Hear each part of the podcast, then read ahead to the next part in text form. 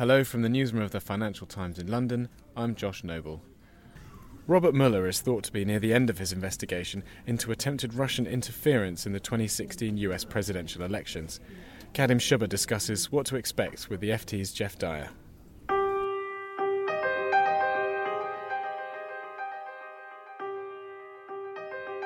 So welcome, Kadhim. We've grabbed Kadhim, who's usually based in DC, but he's passing through London at the moment. So we grabbed him to pick his brains on all things to do with the Russia investigation. Kadhim, there have been reports in the last week that Robert Mueller, the special counsel looking into potential links between the Trump campaign 2016 and Russia, that he is about to finish his investigation. What does that actually mean? What does it mean to say that he's going to finish the investigation? Are we going to get the report sometime very soon? Well, he began his work in May 2017, so we're coming up to the two year mark this year. When he finishes his investigation, when he's decided that there are no more indictments that he wants to bring, when he decided that the investigatory work that he's doing is completed, then he will file a report to the Attorney General. And we assume there will be some announcement that Mr. Mueller has finished his work, the probe is completed, and then the question becomes whether we're going to get to see that report. So you talk us through the actual process. What then happens to the report when it goes from Mueller's office to the Attorney General? So this is going to be the big bone of contention in the coming months. Mueller will file a report to the Attorney General, who is William Barr. He was recently confirmed to the position. At his Senate confirmation hearings, he shifted the ground quite remarkably. Previously, everyone had assumed and expected that we're going to get to see the report that Mueller writes.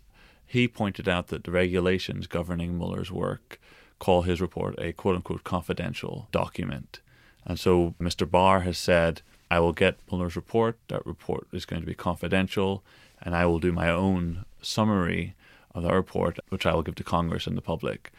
That's going to be the thing that folks are battling over in the months. Democrats have said that they will subpoena Mueller's report. They'll do everything in their power to make it public. Mr. Barr has been quite clear that he considers it to be confidential. The other thing that we don't have a good sense of at the moment is what Mueller's report actually looks like. So you mentioned the Democrats are going to do what they can to get this report out into public.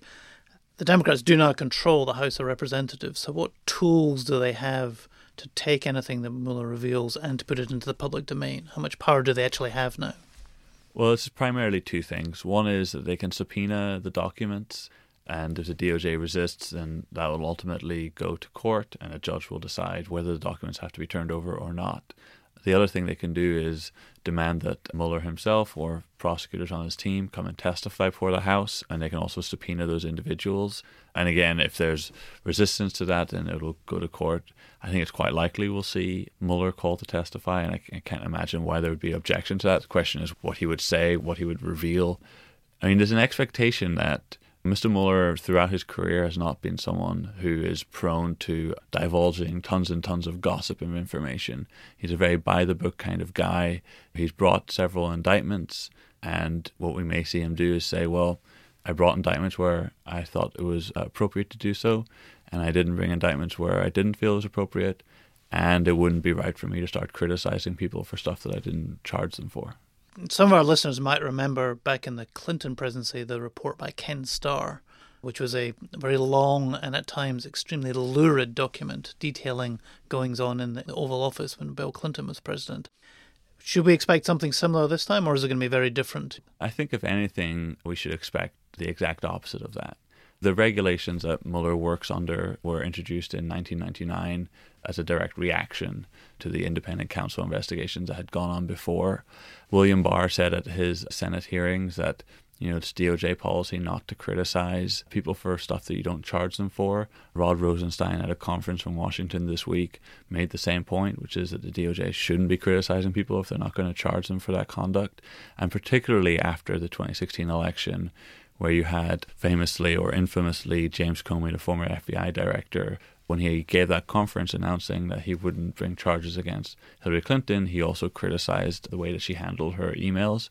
And there's near total agreement amongst DOJ and former DOJ folks in Washington that that was the wrong thing to do. And I think what you're going to see here is if Mueller hasn't charged someone, it's likely that we're not going to see a lot of criticism of that person. So that's the process. Let's talk a bit about the substance of what we have found out already and what we might expect to find out. As you mentioned, Mueller's been working on this for two years now. What are the big things that he's discovered that are already in public domain that we know about potential links between the Trump campaign and the Russian government? One of the difficult things about this whole story is that because it's been going on for so long, that you often forget some of the stuff that was revealed some time ago. So, you know, one of the earliest indictments was Michael Flynn, the former national security advisor. He was indicted for lying to the FBI about his contacts with the Russian ambassador during the transition period. Specifically, he lied about the fact that he discussed sanctions with the Russian ambassador. You had George Papadopoulos, who was a foreign policy advisor to the Trump campaign. He was also charged with lying. He lied about his contacts with a professor in London who claimed that the Russians had quote unquote dirt in the forms of emails so you had at a very early stage an aide to the Trump campaign being informed that the Russians had emails before anyone else knew about that. And then it goes on and on. You also more recently had the indictment of Roger Stone, this time for lying to Congress. Stone has denied the charges and he's currently fighting it. Stone at the time was an advisor to the Trump campaign, a friend of Donald Trump. He was an advisor to the Trump campaign until sometime in 2015 and then thereafter was still close to the campaign and has been a longtime friend of Donald Trump. Uh, he was indicted for lying to Congress about statements he made about impending WikiLeaks document dumps and he is alleged to have lied to Congress about who exactly was his source for that. And what we discovered in his indictment was claims that the Trump campaign had effectively used Stone as a, a source of information about what WikiLeaks may or may not be doing. Then we also had Michael Cohen, who was Trump's former lawyer. He again was indicted for lying to Congress about the Trump Tower Moscow project Cohen told Congress that discussions for that project ended in January 2016, before the campaign really got into gear, before Trump was the nominee. He admitted it actually went on until about June of that year. And also Paul Manafort. So Paul Manafort was not indicted for anything to do with the 2016 campaign. He was indicted for tax and bank fraud and successfully prosecuted and later pleaded guilty for tax and bank fraud relating to his work in Ukraine. What we discovered in the last month or two was his contacts with a Russian national he had worked with in Ukraine, who the FBI believes has active links to Russian intelligence. And he gave that person up to date, detailed polling data from the Trump campaign. And during the campaign, he was discussing with that person a Ukraine Russia peace plan. So you have all of these contacts, all of these breadcrumbs of information.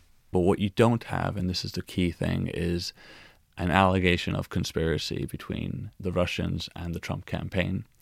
That's the thing that has been, you know, quote unquote missing. It may be because it's not there, but that's the thing that um, Mr. Mueller hasn't addressed, which is what people have been expecting him to address all this time.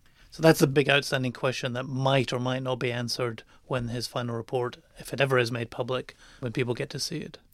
Yeah, the difficult thing is the regulations require Mueller to simply explain the decisions he made to prosecute and the decisions he made not to prosecute. And that's the entire wording of his obligations in terms of a report to the Attorney General.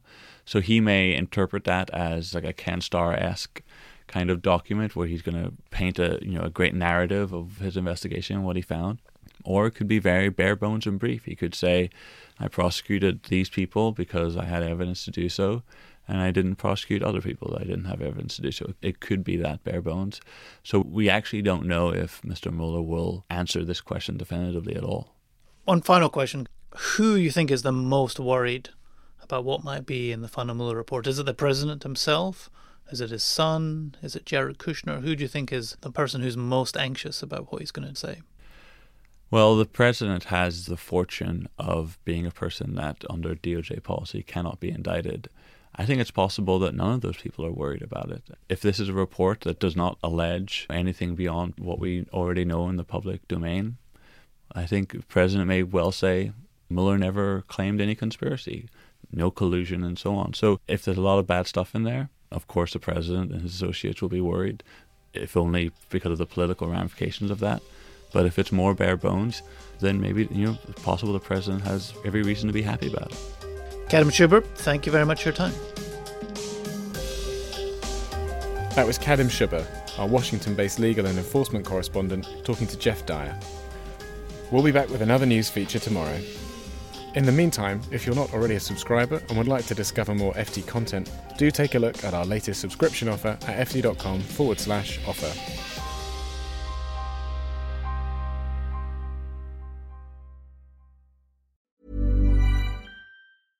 Here at Bellingcat, we get to the bottom of things. From a global crisis to an underreported event, we find the facts using publicly available tools and resources, uncovering what is hidden on and below the surface. We connect the dots using social media posts, satellite images, and public records, and empower others to do the same by sharing how we do it. The ability to do so is only made possible by our readers, supporters, and community members. Care to join us? Learn how at bellingcat.com.